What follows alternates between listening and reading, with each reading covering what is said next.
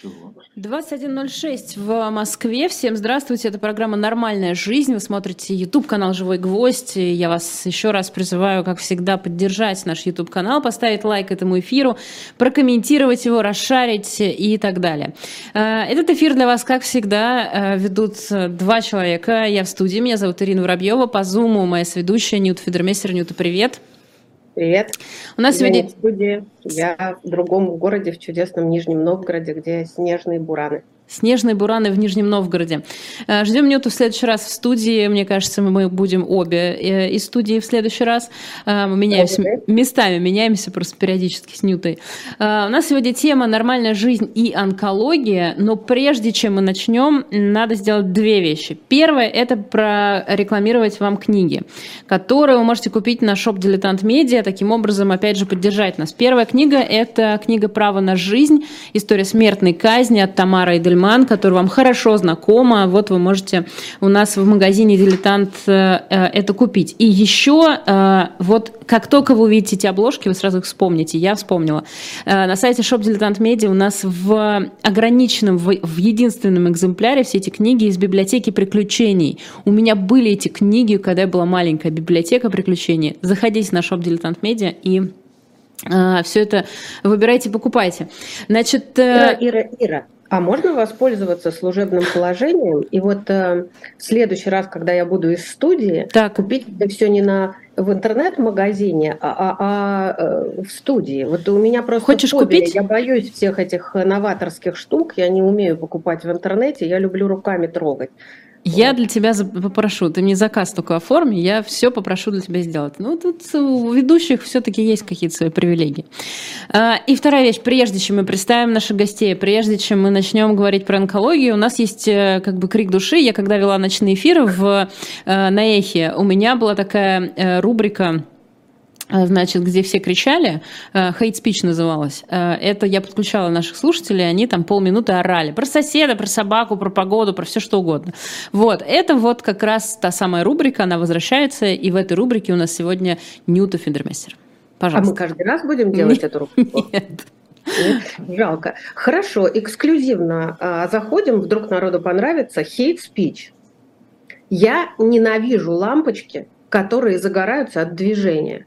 Это отвратительная придумка. Я не знаю, кто в ней виноват. Грета Тунберг, которая считает, что надо экономить электричество, потому что это плохо на чем-то. Не знаю. Но я призываю всех, всех абсолютно людей никогда не ввертывать эти лампочки в туалет. Самое страшное, если это в ресторане или в гостинице или в парикмахерской, ну то есть когда это не у тебя дома, когда ты не можешь оттуда даже матом поорать, потому что когда оно гаснет, и ты вынужден махать руками, а еще хуже вскакивать с места для того, чтобы оно зажглось, но это так фантастическое унижение просто. Вот мне кажется, что я же занимаюсь поддержкой уязвимых категорий граждан. Я считаю, что человек крайне уязвим, когда он сидит на толчке. И когда вот это вот еще дополнительное унижение, тебе нужно вскакивать и махать руками, ну, и теперь все больше ресторанов, гостиниц, парикмахерских и так далее занимаются вот этим. Ну, пожалуйста, давайте какой-нибудь санпин введем и запрет на установку в общественных местах лампочек, которые гаснут, когда ты перестаешь двигаться. То есть ты сосредоточился, такой сел, расслабился. Машет, машет крыльями Раньше, гордо орел. молодые были, Был анекдот такой в юности, знаете, когда а, парню в туалете выключили свет, он орет, он говорит, ты чего, что случилось-то? Я же просто свет выключил. А, да? А я думала, у меня глаза лопнули. Вот так вот, ну, невозможно. В общем, я призываю всех свою минуту ненависти, подаренную мне Воробьевой, Прекрасно. обратить на это внимание общественности. Как общественный деятель призываю. Прекрасно. Особенно мне понравилось, что люди очень уязвимы, сидячи, значит. Да, да. я согласна. Да, Я согласна. Значит, я говорю, махать крыльями в, гор... в позе гордого орла как-то не очень. Ну, а... ладно еще крыльями махать, а вскакивать приходится. Это мужская точно. Мужчина придумал, потому что он, э, зараза, стоя. Но не только стоя. Давай, ладно, как-то вот мужчин-то все-таки не вычеркивать из этого списка гордых орлов. А, давайте все-таки начнем. Да? Все, хейт спич закончен. Мы сделаем потом отбивки для хейт спич, и у нас каждая программа, мне кажется, мы рано или поздно придем к этому, что у нас каждая программа будет какой-нибудь хейт спич, то от ну, Нюта, то от меня. Нормальная жизнь не может быть нормальной, если тебе приходится вскакивать с толчка и махать руками. Это подходит под тему нашей передачи. Цитаты великих людей. Э, нормальная жизнь не может быть нормальной, если тебе приходится вскакивать на толчке. Так и запишем э, в этом эфире. Хорошо, давай, давайте поговорим с нашими, с нашими гостями. У нас сегодня будет два гостя. Э, значит, у нас одна гостья в студии. Это медсестра, фандрайзер, фандрайзер благотворительного фонда помощи хосписам «Вера» Ольга Эбич. Ольга.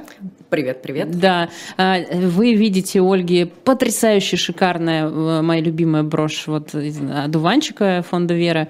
И а, попозже, минут через 20-30, к нам присоединится еще фотограф, создатель проекта «Химия была, но мы расстались», Ольга Павлова, которую тоже вы знаете. Давайте начинать. Нюта, я э, тебе, так сказать, отдаю право первого вопроса. Мне кажется, что ты в этой теме понимаешь гораздо больше, чем я. Я не знаю, мне кажется, что в этой теме не понимает никто до тех пор, пока сам не столкнется с болезнью. Но есть э, категории людей, медики. А медики меньше доверяют, э, как ни странно, своему брату-медику, и медики позже идут обследоваться, медики а, как-то, ну что ли, меньше думают о своем здоровье, чем о здоровье своих пациентов. А когда э, мы работаем в хосписе, то у нас совсем как-то сдвинут э, вот этот вот приоритет относительно и себя, и других. И у нас есть такое ощущение, ну, если человек не смертельно болен, то ну что тогда? Ну, тогда вообще ничего страшного. Если ты не хосписный пациент, то нечего и переживать. А в общем, если ты хосписный, то тоже что уж тогда переживать. Э, и как-то вот эта вот эмпатия, которую в себе воспитывать должны все медики, а, и вроде бы в хосписе она особенно развита, а в хосписе взрослом большая часть пациентов приходит из онкологии, это около 50% наших пациентов, это те, кто а, болел и болеет а, раком. Кажется, что мы их понимаем. При этом я часто думаю, как же мы сами-то запаздываем следить за собой? У нас э, огромный коллектив, и есть э, коллеги, которые сами болеют. Более того, у нас есть коллеги, у которых родственники болеют и становятся нашими пациентами. И вот э, мы проходим через совершенно другой опыт. Или через опыт пациента, или через опыт родственника. И оказывается, что ты ничего не знаешь, ничего ты не понимаешь. Вся твоя теоретическая эмпатия – она выученная, да, но ведь чувствует-то все человек по-другому. И вот э, Оля, которая сегодня в студии, э, она и медик, медсестра, и была волонтером и сотрудником фонда. И вот меньше года назад, если я не ошибаюсь, Оля сама стала пациенткой и довольно быстро, через пару дней всего после диагноза, решила, что она не будет тихо а, сама это все переживать, а будет эту историю проходить публично и рассказывать, как это. Вот. А, мой главный вопрос, Оль, что изменилось в восприятии а, и в понимании болезни до того, как вы заболели сами, и когда вы сами заболели? Слушайте, ну насчет восприятия, это такая интересная история. Когда я узнала диагноз, а это случайная находка, потому что я из тех медиков, которые пока не начнут отваливаться, к врачу не пойдет. О, вот. Прости, можно я здесь да. ремарку? Как это, вот как, что такое случайная находка? Что значит? А... Заболела? Что? Как? Да, заболела, причем другая грудь на самом деле. Заболела другая грудь, и я пошла провериться. Это было в, друг, в другом городе, и мне там порекомендовали, говорят, можно сделать пункцию, но это сделай лучше в Москве. Доедь, там тебе все красиво сделают, и, в общем, едь. Вот, я приехала в Москву, по знакомым нашла мамолога, это оказалась, слава богу, Ольга Пучкова, которая, посмотрев, то, что меня беспокоило, сказала, это вообще не стоит беспокойства, а то, на что мне сказали понаблюдать полгодика, говорит, мне не нравится. Угу. Клинических рекомендаций делать в трепанбиопсию не было, но мне, ну, правда, повезло. Чудо. Угу. Вот. И сделали трепан, и оказалось, что это рак. Угу. Вот. И когда она мне сказала, я сижу, и вот у меня просто по границе сознания такой звук рушащегося карточного домика. Ну, то есть все, что у тебя было, оно ну, больше таким не будет. Огромная боль в сердце от того, что я за вот, э, ну, наверное, месяца полтора до этого диагноза я влюбилась. Вот, и ты понимаешь, что все, ты там себе нафантазировала, представила, а ну что? Жизнь какую-то, да? Да, да, да, жизнь, ты распланировала уже все. Вот, а план придется менять, потому что ну, нельзя сохранить тот ритм жизни, те интересы, те увлечения, которые были до, ну, потому что твоя жизнь на какой-то на какое-то время становится подчинена лечению. Ну вот то, о чем спросила Ньюта, это же, вот, ну вы же видели пациентов, вы же видели людей вот с онкологией. Вы уже представили себя вот там? в этот момент? В хосписе? Ну, ну, например, в хосписе, почему нет? Ну, первый человек, которому я позвонила, это была Нюта. Она говорит, Оля, хотите приветь? Я такая, ну, конечно, чтобы нет. Вот, приехала в хоспис, э, ну, она говорит, что, говорит, палату уже выбрали? Я такая, ну, конечно, 26-я. Я вот. смотрю, умеет поддерживать Нюта-то, в общем, что? Да. Человек получил диагноз, палату выбрал в хосписе. Отвратительный э, медицинский юмор. Мне да. нравится. Ну, на самом деле, мне этот юмор помог. То есть э, то а, ну, я видела пациентов, которые принимают диагноз, да, и те, которые не принимают диагноз. И ты смотришь, как проходят те, которые приняли диагноз, ну, и мне это было близко, ну, потому что человек не переживает из-за того, что не может изменить. И это, ну, как бы важно понимать. Я не могу откатить себя версию до рака. Ну, то есть я не могу на это никак повлиять. Но я могу повлиять на там, какую-то свою внешность, на там, купить новое платье, там, я не знаю, там, сделать маникюр. Там. Ну, в общем, я, ну, есть что-то на, на, на то, что я могу повлиять, и я за это могу себя похвалить. Вот этим я, собственно, и занималась. Там, я ну, разделила свою жизнь вообще в принципе. То, что повышает уровень моего стресса и то, что понижает уровень моего стресса. То, что повышает, я старалась как-то изолировать. У меня, слава богу, просто обалденные коллеги, которые поддерживали, которые, ну, вот, ну, просто на руках практически пронесли.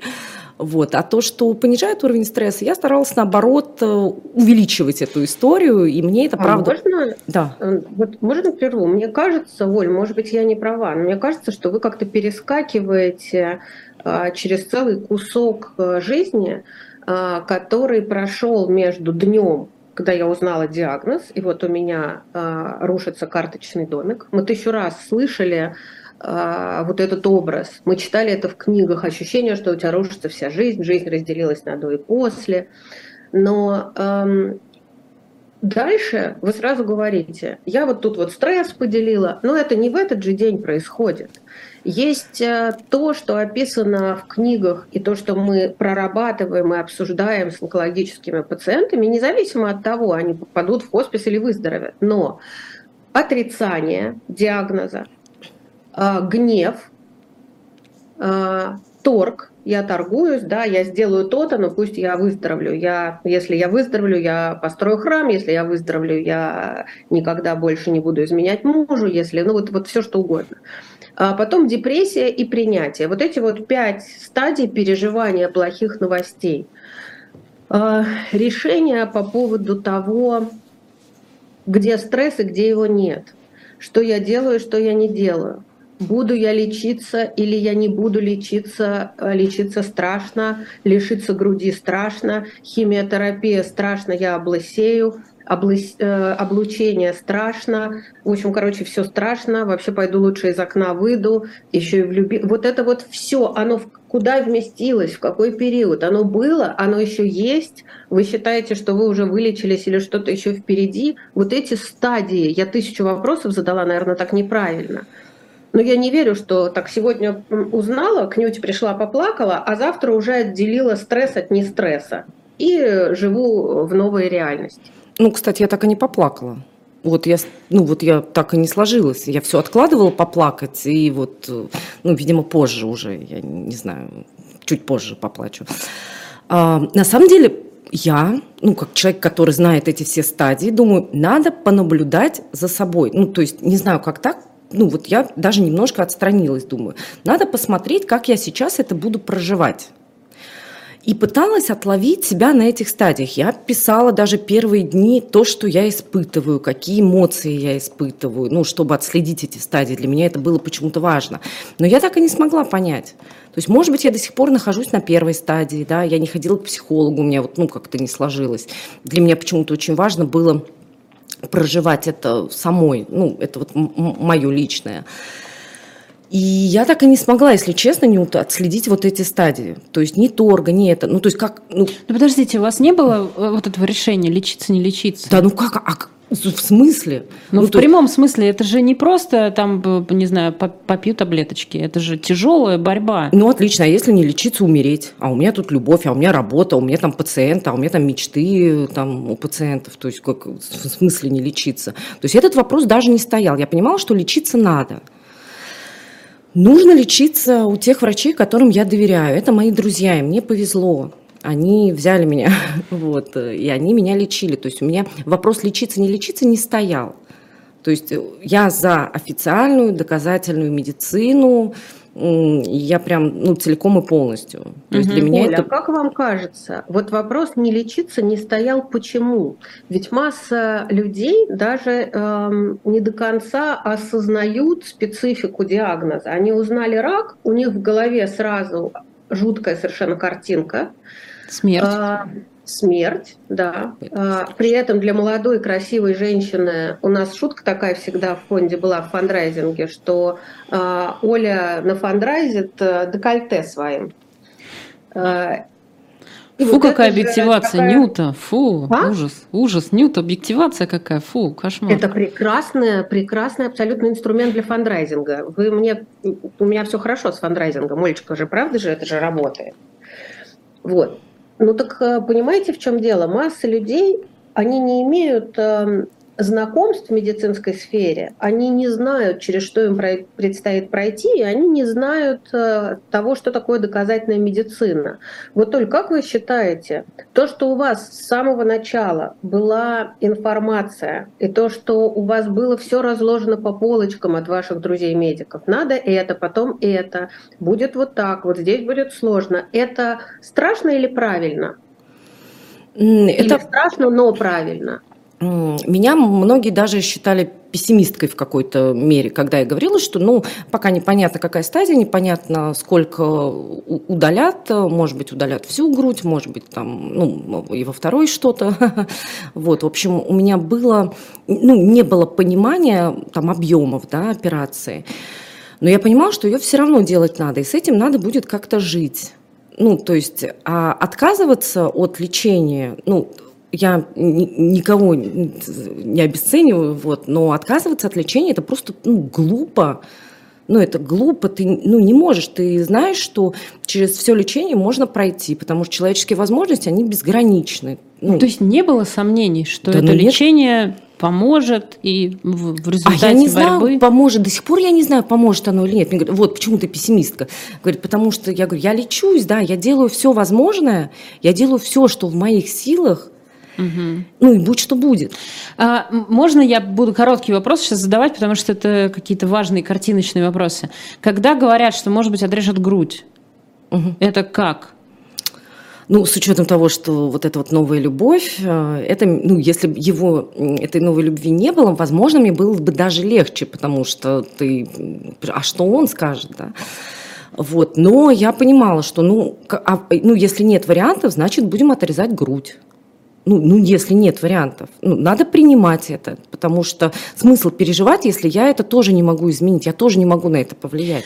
Сначала была операция или химия? Как это выглядело? А, сперва была операция, потом я сдала анализ, который... Потому что у меня первая стадия, прям мне очень повезло. Очень повезло, да. Ну, он у меня быстрый, агрессивный, быстро дает метастазы. Вот, но мне повезло, первая стадия, не было даже метастазов в сигнальные лимфоузлы, а это прям вообще круто. Вот, по ПЭТ-КТ тоже все было отлично.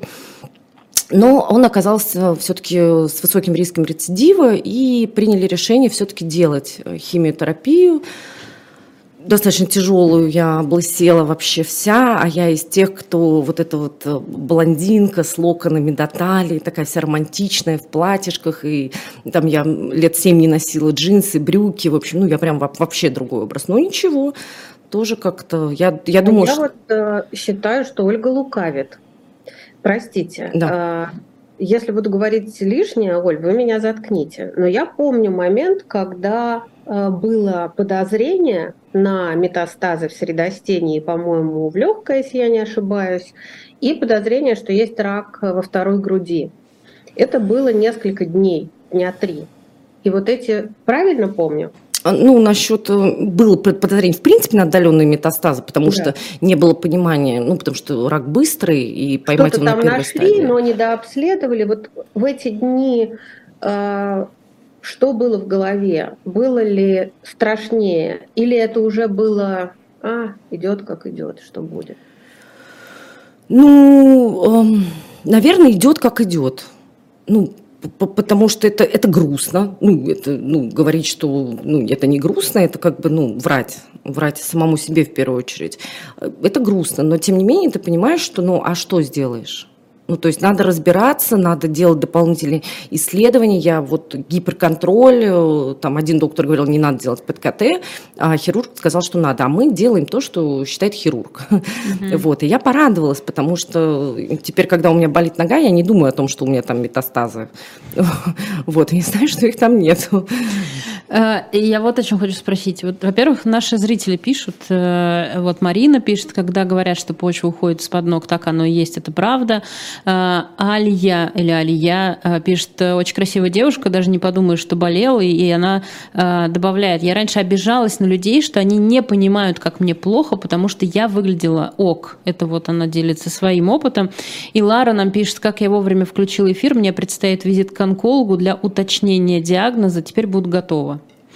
Вот этот визит к онкологу, это же вот, я просто пытаюсь понять, это же не как в фильмах, вот ты приходишь к какому-то одному врачу, который что-то смотрел, и он вот тебе все это рассказывает. Это же тебе говорят, вам нужно сходить к онкологу.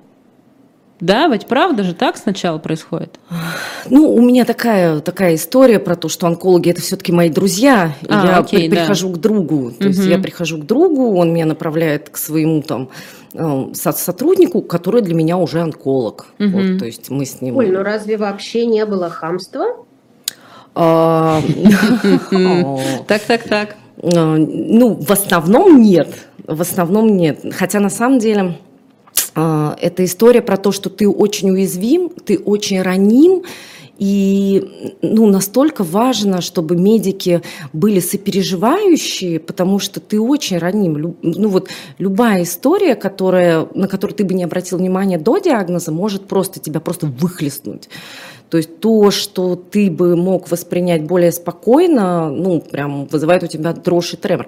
Было разное. То есть было там в одной из клиник э, действительно было такое, ну, хамство, мне сказали, там, лежите, не возмущайтесь на вполне там, нормальную просьбу, когда я там в неудобной позе, там, 10 минут в холоде, ждала, собственно, а что, а что собственно, происходит. А, угу. Ну, у нас есть некоторые сложности с коммуникациями, нужно же с пациентом разговаривать, за что я люблю наши хосписы, потому что медсестры проговаривают, что они делают. Угу. Даже если человек находится без сознания, все равно важно проговаривать, что ты делаешь. То есть Ой, я, я не знала вот это. В какой последовательности. Да, мы сейчас сделаем это. Угу. А сейчас мы будем делать э, вам там КТ с контрастом. Когда контраст попадает в кровь, вам будет горячо, а потом у вас может возникнуть... Вот на самом деле это такая банальная вещь, Очень, но когда да. человек делает КТ с контрастом, у него во время этой процедуры в какой-то момент, через пару минут, возникает ощущение абсолютно осязаемое, понятное ощущение, и тебе становится жутко страшно, потому что ощущение такое, я описался. Это да, все да. чувствуют, и мужчины, и женщины. Да, и когда предупреждает медсестра об этом, ты думаешь, не, ладно, нет. Да, да. тебя не предупреждают. Не, меня предупреждали, да. И ты лежишь, тебе не разрешают двигаться, ты лежишь эти 10 минут, и ты думаешь, блин, раздеться же не сказали до конца. Ну как же так, а у меня там дальше на работу идти. Ну почему сложно сказать, что у вас возникнет вот это ощущение? Не пугайтесь, это не так, это только на уровне ощущений. И вот э, когда тебе не проговаривают, что э, химиотерапия, когда начнет капать в твою вену, то ты почувствуешь вот это. Или э, когда начнут выпадать волосы, вы почувствуете вот это. И эм, меня потрясала Ольгина смелость в, во всех сложных проявлениях. Э, это смелость, которая не обязательно является отражением характера. Э, это смелость, которая является результатом принятого решения. Я считаю, что я буду лечиться. И я принимаю осложнение. Я считаю, что я не буду ни от кого скрывать то, что происходит. И я не скрываю. Люблю свою грудь, красиво отрежут, жопа, но я буду про это говорить. Э, выпадут волосы, у меня белые локоны. Было, плакала, вспомнила, когда сказала, что со времен еще жизни папы никогда не было коротких волос, и сначала чуть-чуть Оля их подрезала, потом еще чуть-чуть, а потом решили нафиг их сбрить. А, нет, прости, можно я вот о чем спрошу? А, поскольку у нас программа называется «Нормальная жизнь», а, когда лечишься, вообще вся жизнь останавливается? Или да, ну как? Или что? Как это выглядит? Да ну нет, конечно. Во-первых, это неправильно останавливать всю жизнь. Ее придется немножко переформатировать, подстроить под лечение, под капельницы, под состояние. То есть но она ни в коем случае не должна останавливаться. Ты должна думать о красоте. Ну, ты, конечно, ничего никому не должна, это я извиняюсь. Вот, но для меня было важно думать о красоте, да, то есть э, ходить на маникюр, там, на какие-то процедуры, которые мне были разрешены. Э, опять же, покупать новые платьишки. Я, слава богу, шопоголик, и у меня просто решается вопрос настроения. Эффект нового платья, я уже звезда. Вот. А, походы на мероприятия. И для меня тоже было сложно, потому что я переживала, что молодой человек мой может э, стесняться. Ну, вот я лысая, как коленка, без ресниц, бровей, вообще просто гладенькая. И я... Бонус, Оля, где еще нет волос? Это ведь важно сказать тем женщинам. Ну, это же прекрасно. Ну, это прям реально. То есть, ну, вот, скажите. Ну, нет, на самом деле, я как была на эпиляции в мае, так вот, э, первый раз я пошла буквально недавно. Я, собственно, в мае прооперировалась, то есть у меня вот с тех пор вообще прям все было хорошо. Но... То есть, понимаете, не зона бикини, не ниже колен, ну, просто нигде. Подмышки девственные, как у младенца. А тут можно парик надеть. А еще можно просто быть как Шиното Коннор стильный, особенно с такой формой башки, как у Ольги. Лысина просто офигительно сексуально выглядит. А работа? А, работа... работа тоже выглядит сексуально. Да, работа, ну, у меня, правда, лучшая работа в мире, на самом деле. То есть вы продолжали работать? А, я в офисе не появлялась, потому что было тяжело. Я проводила много времени в другом городе и на капельницах. То есть, ну, я ничего нового не брала, ни во что новое не включалась, потому что, правда, реально не было сил. И было очень тяжело, потому что первая химия это была ну, дикая боль. Это была такая боль, ну, которую я не испытывала никогда в жизни. Я в этот момент поняла тех людей, которые отказываются от химиотерапии. Потому что, ну, у меня, я более знаю много, я в свое время как-то шла на сломанной ноге километр полтора. Вот. А тут э, такие дикие боли были, что, ну, правда, вот я, я лежала, у меня, я, ну, не, не рыдала, но у меня просто слезы ночью текли, потому что мне было больно. Вот. Потом... Тут возникает вопрос обезболивания сразу же. А, насколько обезболивание – это часть нормальной жизни, и как с этим, то есть вот Оля говорит, мне было больно, а почему не, не обезболивали? А вот тут вот есть, а, я как, как адепт э, фонда Вера, хосписов, считаю, что боль терпеть нельзя. Но я поняла тех людей, которые отказываются от обезболивания на самом деле, потому что я в этот момент мне говорили, конечно, давай мы сейчас вот тебе подберем там препараты. Я говорю, да ладно, я вот сейчас потерплю там, а вот в следующий раз, если будет так же больно, я начну пить таблетки. А почему? Почему потерплю? Так, ну, слушайте, я так и не... Я вот в этом вопросе я не смогла понять. Мне важно было проверить свои силы. Ну, типа, насколько я могу вывести. Ну, типа, вот эту боль я могу вытерпеть. Ну, нормально могу ну, это вообще необъяснимо, не понимаю, зачем это, но... Ну, хорошо, вот э, looking back, да, uh-huh. вот я вынесла эту боль. А было бы правильнее, если бы не выносила? На самом деле было бы правильнее сразу вот э, на входе вот обсудить, наверное, со врачом это, и чтобы он, ну, так сказать, все-таки врачи паллиативной помощи, они отличаются от врачей простых онкологов.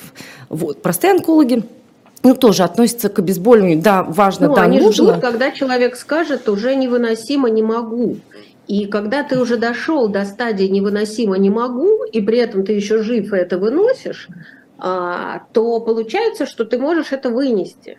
А если тебе на входе говорят, что есть шкала боли, по этой шкале боли, если у вас э, боль выше тройки, вы скажите, пожалуйста, мы подойдем и дадим таблетку, или сделаем укол, или добавим в капельницу. Оль, а что болело? И как болело по десятибальной шкале? А, слушайте, ну, это была самая сильная боль в моей жизни, прям вот серьезно самая сильная. Наверное, ну, для меня, ну, наверное, на, на восьмерочку, то есть на восьмерочку, на девяточку, то есть на меня, то есть 10 я не представляю. Это уровень боли, где, безусловно, мы даем уже морфин на восьмерку. А что болело? А, у меня болели кости, у меня болели мышцы, у меня выкручивало просто все, скакала температура, то есть и вот это вот ощущение, когда у тебя еще параллельно как будто бы похмелье, вот, э, и, и отравление, потому что у меня было там четыре всадника апокалипсиса, это мои побочки, которые меня там из, из, из химии в химию э, преследовали, но я там в первую там это было очень, очень непросто, а потом я уже их знала, я уже их ждала. Типа, ребят, привет, вот у меня для вас есть так, такие такие таблеточки, но больно больше не было. Ну, то ли как-то ты уже адаптируешься, то ли я уже заранее училась ну, такие, типа, простые обезболивающие пить. А, я бы сказала, наверное, всем а, зрителям, а, мы же не знаем, кому из нас предстоит это пройти. Но нужно, чтобы вы все понимали, что вы имеете право на обезболивание что э, боль мешает эм, тратить силы на борьбу с болезнью, потому что ты тратишь силы на борьбу с болью. И, к сожалению, не у всех есть такая возможность, как у Ольги, работать дистанционно и проживать это все из дома. А, кому-то приходится уволиться с работы, кто-то лишается денег, кто-то не может оформить больничный, потому что разное отношение работодателя, и в разных местах люди работают. И если ты а, еще и с болью вынужден бороться, то это, конечно, сильно ухудшает все. И вот э, Ольга же начала с, с важнейшей штуки. Я влюбилась за месяц до того, как заболела. А, и здесь ты вроде болеешь раком, а здесь у тебя гормоны, эндорфины, любовь, и это тебе дает силы. Этот э, стимул, этот афродизиак, он не у каждого есть. Но я убеждена в том, что если правильно подходить к своей болезни, то афродизиак можно разработать, выработать. Вот у каждого может быть свой.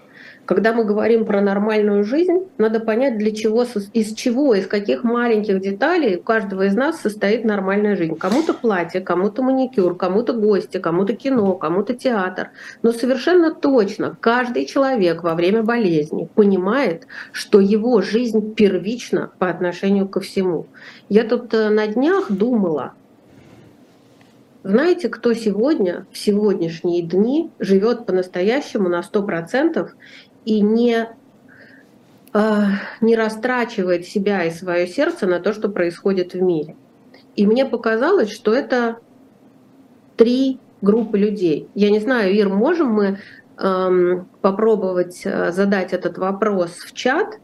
Вот мне кажется, что три группы людей понимают, что жизнь по-настоящему прекрасна каждый день, и ее надо впитывать это те, кто. Вот можете попробовать сказать, а я после этого. Давайте, отвечу. да, давайте. Значит, э, мы сейчас будем подключать Ольгу Павлову, которая уже пришла к нам в Zoom. Я прошу нашего режиссера Олю подключить. А я пока э, вот повторю вопрос Нюты, э, которая задала в чат, и мы, ваши ответы, соответственно, я прочитаю, потом сравним. Что называется, как вам кажется, кто, кто люди, которые сейчас при всех, при всем происходящем чувствуют э, эту жизнь э, вот прям полностью. Как вам кажется, это кто? Какие группы людей? А, итак, теперь нас четверо. К нам присоединяется э, фотограф, создатель проекта «Химия была, но мы расстались», Ольга Павлова. Оля, привет. Привет, привет. Я... Э, тут в чате пишут э, наши зрители, еще тебя тут не было в студии, вот футболочки красивые Оля пришла к нам. Значит, Марина Медведева пишет. В день первой химии я написала в Инстаграм э, Ольги Павловой. Она мне ответила, круто меня поддержала, такие мудрые слова подобрала. После каждой следующей химии я читала ее сообщение, и мне становилось легче. Вот такое... Какие это были слова, Оль? Слушайте, ну, э, обычно это всегда слова «спасибо, что э, дали нам голос», да, то есть, ну, наш проект, он дал а, людям голос и дал им возможность говорить об этом открыто, потому что, в принципе, об этом ну, не, не принято, нельзя, не, неудобно говорить. А, я этот проект придумала, собственно, именно для того, чтобы люди могли про это сказать открыто, да, потому что, ну, когда я сама очень много лет назад болела раком, я Оля, у тебя хороший звук, если что, не подключай наушники, если тебе это не нужно. У тебя отличный э, звук. Мне вот так бы будет удобно. Хорошо. Наверное, потому что у меня тут дети кругом орут. Прекрасные дети у Я, Оли Павловой. Мне кажется, что основная вообще вот идея проекта была совершенно в другом, но получилось так, что лучше всего, э, важнее всего для людей оказалось говорить. И я это очень слышу в истории Ольги, да, которая начинает говорить о том, как, как ей поставили диагноз, как она лечила, как, как все это начиналось. И я понимаю, что у нас в стране людей никто не слушает. Да, их никто не слышит. И с ними никто не разговаривает. И когда ты начинаешь у них спрашивать, а как у вас это было, а, а как вы узнали, а как... Они такие, блин, боже мой, да, а, а можно я расскажу? И это невероятно оказалось какая-то потрясающая Меня... еще вещь, да, ну что рассказать о своем диагнозе. А дальше уже все, все, что, все, чтобы дальше. Меня всегда это удивляло. А, вот когда собираются женщины и обсуждают беременность и роды, это бесконечный поток самых разных воспоминаний, приятных и неприятных, самых разных. Когда собираются люди, переболевшие раком, они вместо того, чтобы вот это, вот для того, чтобы им это обсудить, им нужно какое-то особое разрешение.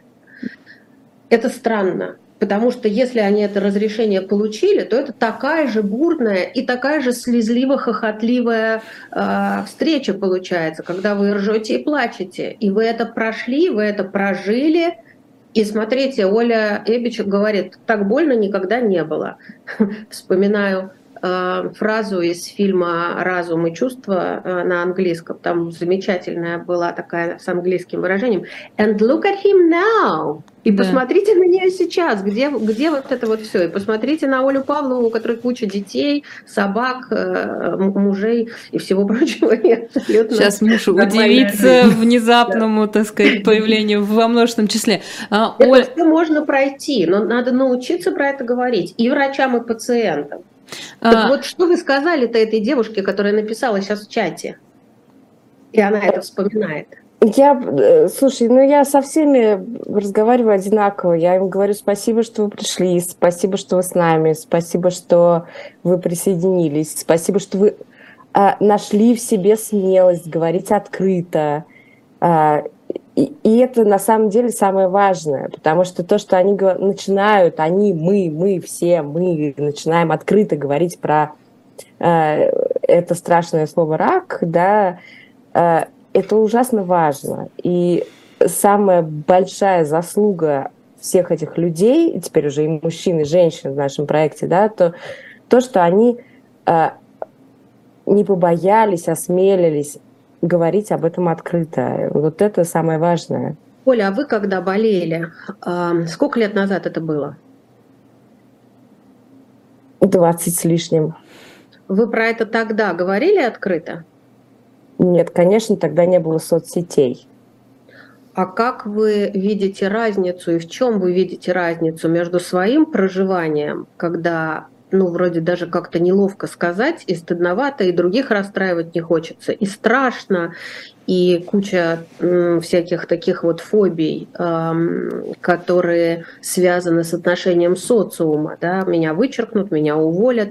И как люди это могут проживать сейчас при наличии социальных сетей, при наличии вашего проекта «Химия была, но мы расстались», при наличии Эйвен против рака груди. Ну, в общем, куча всякого есть, что позволяет нам чуть больше, приоткрывает нам а, завесу чуть больше. В чем разница? А, ну, я думаю, что разница э, в, в, в открытости, в, в э, когда я болела, да, мне даже не приходили в голову все эти вопросы, которые мы сегодня обсуждаем. То есть то, что ты стала лысой, ну как-то я там какие-то планировала в свои 20 смешные лет там парики, а, но в итоге, ну, я ходила лысая, и как-то мне было все равно. Вот Это Оля, вопрос... прости, пожалуйста, да. нас Оля в студии тоже кивает, тоже, то, тоже да, никаких париков, э, ничего? Ничего вообще, ни, ни шапочек, ни париков, ничего, на босу голову. Это было жаркое лето, и парики было жарко. А Оля, э, которая, Оля, Ольга Павловна, у нас две Ольги просто тут в, в эфире. А, а расскажи, пожалуйста, вот про проект Химера была нам расстались. Все, кто так или иначе про него знает, видели в основном фотографии, фотографии красивых женщин. В этом была идея, в красоте. Почему вообще, при чем здесь внешность? Насколько это важно? Слушай, ну вообще я, ну моя идея была в том, что я, узнав, что Э, я-то болела 20 лет назад, да, и меня там и уволили с работы, и ну, я не страдала из-за внешности, но э, я спустя вот много лет и спустя очень много социальных проектов, которые я как фотограф, фотограф сделала, я э, обнаружила, что до сих пор, оказывается, увольняют с работы, и мужья уходят и говорят, что ты там лысая, страшная, я э, была в ярости. Это было два года назад. И я, когда на меня все это стало валиться, все эти истории, я подумала, не может такого быть, невозможно. Нет, не может быть. Я... Э, э, я жутко интимную вещь сейчас спрошу и, и скажу. Coming out. Эм, Оль, вот Оли обе. Есть э, тема, которая мы даже ее частично затрагивали в наших эфирах про сексуальную жизнь инвалидов. Вот считается, что э, рак такая страшная болезнь, такая токсичная, химия такая токсичная, э, сил ни на что нету. И есть еще жуткий страх у женщин, которым предстоит расстаться а, не с грудью, а или с грудью тоже, наверное, этот страх есть, как кто меня будет любить и кому я понравлюсь, а те, кому предстоит расстаться с маткой. И рак матки, рак яичника, рак а, вульвы, рак шейки матки. А, это распространенные раки, и множество женщин через это проходят. Они жутко боятся, что муж их оставит. Врачи до сих пор говорят им, ну вы мужу-то не говорите, что вам матку вырезали, вы скажите просто там что-то. И эм, я прошла через эту операцию, у меня вырезано все, что может быть вырезано. И мое качество жизни интимной никак не пострадало, а я бы даже сказала, возросло. И э, мне кажется, что это очень важно, э, это очень важный дурацкий страх, который у нас во всех сидит. Вообще секс и лечение от рака а, секс после рака груди, привлекательность для мужчины, который тебя любит. Это пострадало в вашей жизни, в ваших жизнях? Ольга, которая со мной в студии. А, я вот сейчас даже немножко растерялась, потому что я, ну, в моей голове просто я не понимаю, почему она должна была пострадать.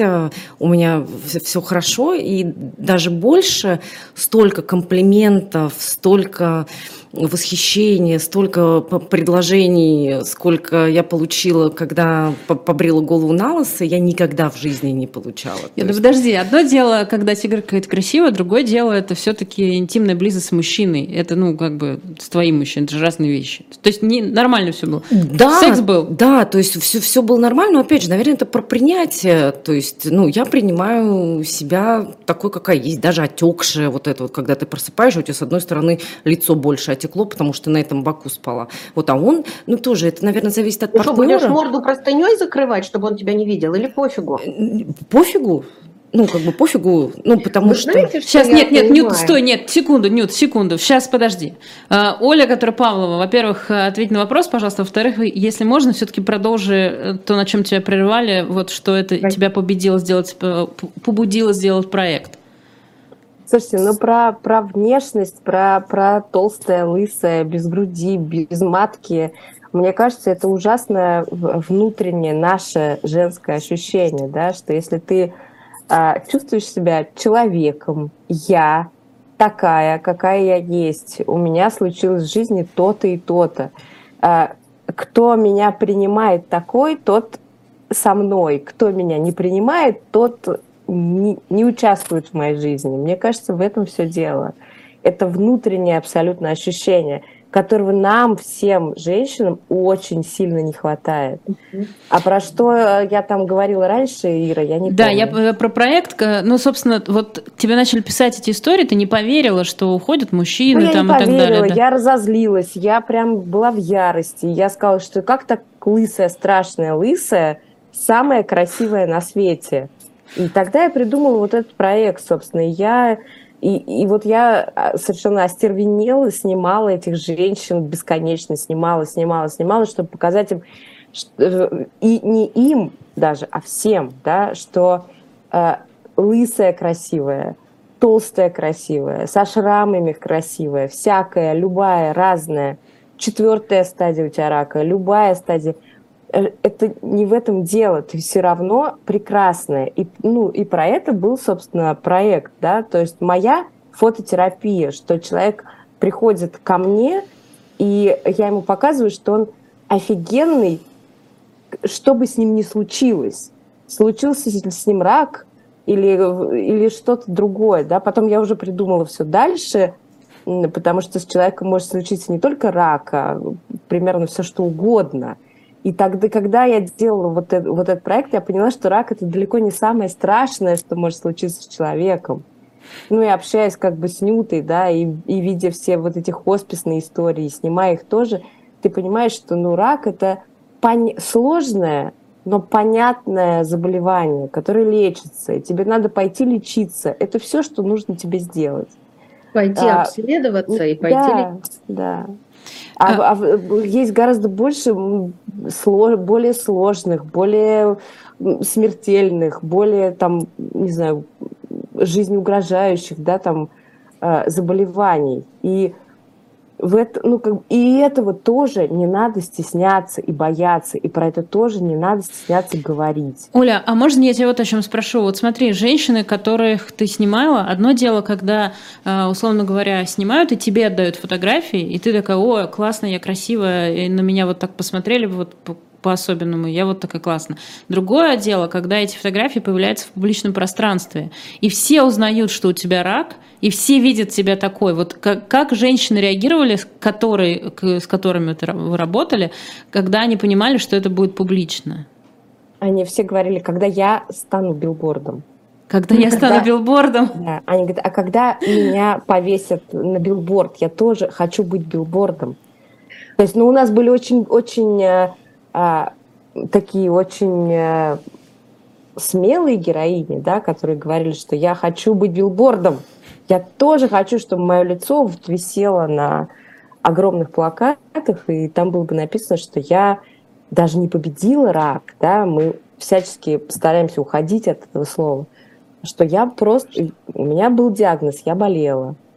Ирочка, и я а мы же можем дать ссылку после эфира на вот этот проект «Химия была, но мы расстались», чтобы все увидели. Да, кто и не видел, я вообще не знаю таких людей, кто еще не видел, честно ну, говоря. Ну, все равно надо дать. Это такая новая сила. Пусть еще раз побудут билбордами те, кто хотел ими стать. И вот э, Оля, которая в студии напротив тебя сидит, она ведь тоже, э, ну, билбордом не билбордом, но... Пока не стала, но все может быть. Да, как, э, Оль, как это было, как люди реагировали, был ли хейт э, или только поддержка? Это помогало, мешало? Была ли ситуация, когда хочу написать, надо написать, но нет сил? Да, такое было. Ну, это вот как раз вот отсутствие сил и И, конечно, отсутствие, собственно, умения красиво писать, что уж там. А вот. Но для меня было важно писать, для меня было важно делиться. Когда я написала свой первый пост, э, я в нем призвала девушек пойти провериться, мужчин отвести своих девушек пойти провериться, мам, то есть всех. Из и... наших сотрудников скажите, что случилось после этого поста? Ну, на самом деле, вот у меня, по моей информации, из тех, кто дошел провериться, у четырех человек обнаружили рак. Серьезно? Ну, да, на ранних стадиях, слава богу. Ну, да. то есть и для меня, на самом деле, вот это просто, это самое главное. И вот я сейчас, если можно, вот все, кто слушает, все, кто не дошел, пожалуйста, мне повезло, у меня случилось чудо. Пусть и у вас случится чудо, если оно вам нужно. Обязательно. Чудо, на которое мы можем повлиять. Да. Мы можем пойти к мамологу, обследоваться, и если нас ничего не беспокоит, здесь у меня еще пока не отрезали, э, может выявиться рак на ранней стадии, который будет вылечен. И можно стать билбордом. Опять же, вот это вот. Слушайте, ну, ну такое, конечно. А, Оля, которая Оля Павлова, э, скажи, пожалуйста, э, нас, вот мы много говорим, говорили сегодня про внешность, э, и, и с Олей Эбич говорили, и с тобой говорили много про внешность. Это действительно, скажем так, это уязвимость появляется у женщины такая, вот когда она лысеет, не знаю, там, это уязвимость. Да, это огромная уязвимость, потому что как, когда я только, ну, мне, когда я все начинала, мне все это казалось, что, да, что, что это важно, потому что, ну, как такое, муж сказал, что ты лысая, страшная, и ушел. А оказалось, э, что есть исследования целые, что для женщины, которая заболевает, я не знаю, на самом деле, раком или, может быть, какими-то другими тяжелыми тоже заболеваниями, а, но были исследования именно про онкологию, что а, для нее на первое место выходит ее внешность и то, что она утрачивает какие-то свои там, да, там а, грудь, матку, и как это для нее какая-то вот женская ее суть. И то, что она становится даже лысой, да, как, ну, сейчас кажется, что это смешно, но на самом деле это когда ты вдруг понимаешь, что ты облысеешь, если тебе до этого, не знаю, там 10 лет не говорили, что да это норм, это окей, это все отрастет, они будут кудрявые, красивые, клевые, а, ты очень страдаешь от этого, и у тебя начинает зашкаливать стресс. А стресс а, это номер один в плохом, не то что прогнозе, а, да, а в плохом э, течении, в плохом течении. да, угу. то есть это в плохом Понятно. ответе на лечение. Как и, и если, боль, он мешает. Как и боль. Стресс, как и боль, да. То есть ты в стрессе от того, что ты такая страшная, никому больше не нужна, тебе больно, ты вообще ни о чем не можешь думать. И ну, вот эти вот вещи, мне кажется, что вот это очень важно. И важно про это говорить. Да? И чем больше мы про это говорим, тем быстрее все поменяется. Я тут, э, простите, сейчас из чата, у нас осталось буквально несколько минут, э, и я хотела бы из чата зачитать вопрос, и чтобы вы что-то сказали нашей зрительнице, потому что она написала следующее. Ее зовут Марина. Она написала «Спасибо за эфир, слушаю его в больничной палате. Сегодня как раз сделали операцию по иссечению опухоли. Для меня сейчас очень важно понять, что ждет меня дальше, как и к чему стоит подготовиться». Э, давайте скажем Марине какие-то слова, которые ей, от которых ей станет лучше, легче, не знаю, или еще как-то так. А, давайте начнем с Оли, которая, которая по зуму, да? Оля Павлова. Дорогая Марина, а, пройдет много-много лет. А, у вас все будет хорошо, скорее всего. Я не знаю, но я надеюсь. Я желаю вам долгой, счастливой жизни, интересной, полной событий. И поверьте, вы сможете забыть свой рак и не думать о нем и, и жить дальше радостно, счастливо и полноценно. А так как у меня сейчас свежие еще воспоминания по поводу прохождения этого лечения, Марина, а, наши возможности безграничны. Вы сможете, вот в какие-то моменты нужно будет просто стиснуть зубы и перетерпеть. Потом отпустит, потом будет легче. Но главное не унывать Это очень важно. Ну, прям мне кажется, что это один из самых страшных грехов, грех уныния. Не унывайте, пожалуйста.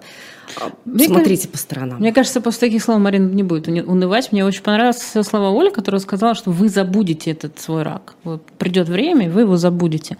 А, у нас еще есть несколько минут. Я еще Можно хотела. Я тоже, Марина, да, скажу? конечно, а думаете, Нюта, конечно, прости. Занимаюсь, так я ничего хорошего, кроме похоронных э, венков красивых сказать не могу. Марин, первое. Если вы сегодня после операции, вам будет больно, пожалуйста, не стесняйтесь и понимайте, что боль терпеть нельзя и не нужно, что вы имеете право дежурного врача, лечащего врача, заведующего отделением, кого угодно, тормошить и сказать, мне больно, сделайте мне укол или дайте мне таблетку, я плохо сплю. И еще можно сказать, мне Нют Фадермес рассказала, что можно, и я на это имею право. И предъявить эфир. Идет про обезболивание, да. Э, меня, в общем, слышат э, в стране, я не знаю, в каком вы городе. Второе. Это очень трудное время, но это время, которое позволяет вам настолько разобраться э, в мире вокруг себя и понять, что важно и что не важно, и сделать выводы, увидеть настоящих друзей, эм, понять, кто вас по-настоящему любит и кого по-настоящему любите вы, почувствовать, от чего вы по-настоящему кайфуете. Пусть вы забудете рак, но вот это не забудьте. Запишите то, что вы поняли, вам дорого по-настоящему сейчас.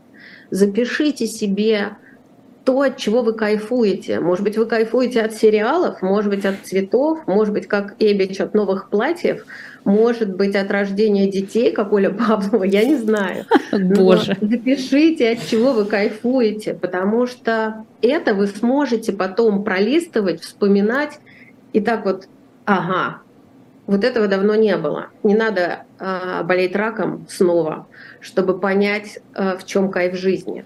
И вот я задавала этот вопрос, кто же те три группы людей, которые, на мой взгляд, по-настоящему ценят каждый день жизни.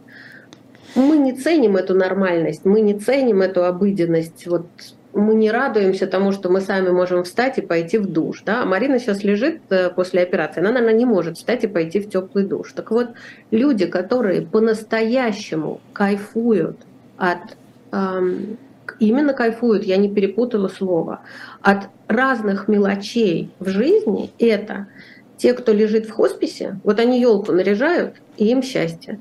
Они поели, и им счастье. Поэтому у фонда Вера слоган «Все счастье».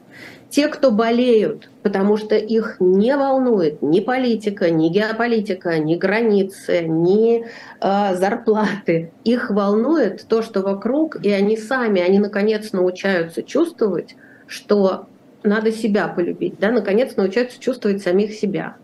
И вот позавчера я еще поняла, что счастливые беременные, те, кто уходит из жизни, те, кто приносят новую жизнь в эту жизнь, и те, кто находится в страшно уязвимом состоянии в болезни. Вот это те люди, а, у которых есть дар сейчас и есть право на то, чтобы получать от жизни радость и удовольствие. И вот Марине я очень желаю знать, что у вас есть сейчас право на то, чтобы получать удовольствие, на то, чтобы капризничать и на то, чтобы требовать от других к себе любви и внимания. Э, и Но Новый год я вам желаю встречать Марину дома. Ну все, Марина предъявит этот эфир просто всем буквально, я так чувствую, э, от врачей до близких. Э, и я думаю, что в этом смысле все будет хорошо. Есть еще пару минут, хочу вот о чем спросить. Во-первых, Олю Павлову хочу спросить про, про этот проект. По химии была, но мы расстались. Что дальше с проектом, как дальше? Слушай, ну проект э, прекрасно живет, прекрасно развивается. Мы создали, мы создали, я придумала э, целую лигу онкофотографов, потому что я когда э, поток э, заявок на сайт, да, он превысил какие-то мыслимые, все немыслимые пределы, когда нам стали писать женщины со всей страны, я поняла, что я э, мы хотели их как-то там выбирать, да, по диагнозам, чтобы кого снять, кого показать на выставке. У а, кого но... рак красивее? Да, нет, ну, чтобы был разный рак, такой рак, секой рак. Ну, я же к этому очень спокойно отношусь, это всех шокирует, но тем не менее, да. А, а потом я поняла, что все истории такие классные, что надо снимать всех, и что мне в каждом городе просто надо найти фотографов. И я придумала лигу онкофотографов, и мы ее уже запустили, она работает. И на сайте «Моя фототерапия» можно посмотреть, э, оставить заявку и стать фотографом в любом городе страны. Можно стать героем, теперь уже героиней и героем, потому что мы уже теперь и мужчин тоже снимаем а, в любом городе страны. То есть это все, а, как я, собственно, и задумывала, это все превратилось в такой абсолютно Э, народный, национальный проект. Да? То есть я когда одна это начинала, я понимала, что ну, в стра- изначально в стране там полтора миллиона женщин с онкодиагнозом, а всего там людей, мужчин и женщин, их почти 4, тысячи, 4 миллиона. 4 миллиона. И я совершенно не...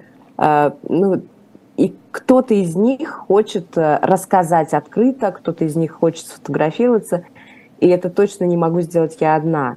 И поэтому, конечно, нужны люди во всех городах. И ровно сейчас это происходит, и у этого есть э, уже целая сеть, да, можно все это посмотреть на сайте моя фототерапия.рф.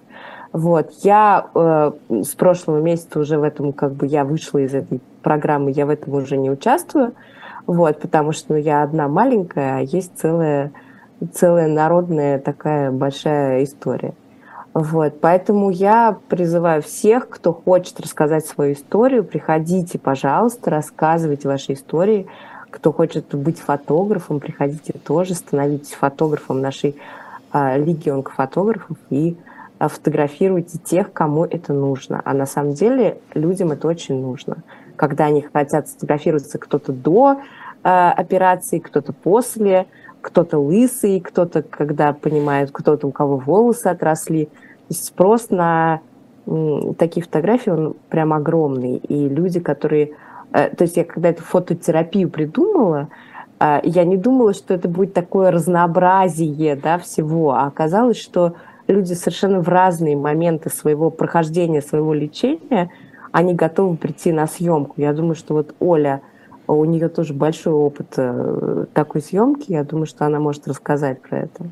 У Оли есть потрясающая фотография, где да. разметка для облучения на э, фломастером на груди. Не знаю, она решится ее когда-нибудь выложить вот в паблик или нет, но это очень красиво. И еще мне кажется важно сказать, что химия была, а мы расстались, ведь это про то, что э, а, все-таки можно расстаться с лечением и продолжать любить и себя, и других, и быть любимой. Да? Химия была, химия прошла, мы расстались с химией, но мы остались собой. И Ольчка Эбич, которая сидит в студии, она перед передачей сказала, «А я даже не знаю, когда моя жизнь, а, разве была она нормальной до болезни. Она во время болезни стала нормальной. Оля, это почему? Сейчас, э, прости, пожалуйста, извините, мы вылетели уже на 8 минут, поэтому 2 минуты прям максимум всем даю. Оля, прости, пожалуйста, одну минуту на ответ. А, внимание, вопрос, да? Внимание, ответ. На самом деле я стала любить себя, я стала принимать себя. Я у себя одна, и если раньше я все время откладывала жизнь, да, ну типа завтра, потом, сейчас вот поработаю, еще что-то, то сейчас нет. Я могу быть счастлива, и я буду счастлива здесь и сейчас, не откладывая никуда, ни на какие потом. Вот, ну, давай без потом. Ну, правда, завтра может и не быть. И дело не в раке, дело может быть вообще в, чем, в чем-то другом. Просто мой совет – не откладывайте счастье на потом. Вот будьте здесь и сейчас. Давайте без потом, мне вообще очень нравится. Никак, нельзя. Я так и знала, что однажды мы запоем в эфире, в принципе, можно вчетвером спеть, вот такой эфир закончится, мы будем продолжать петь.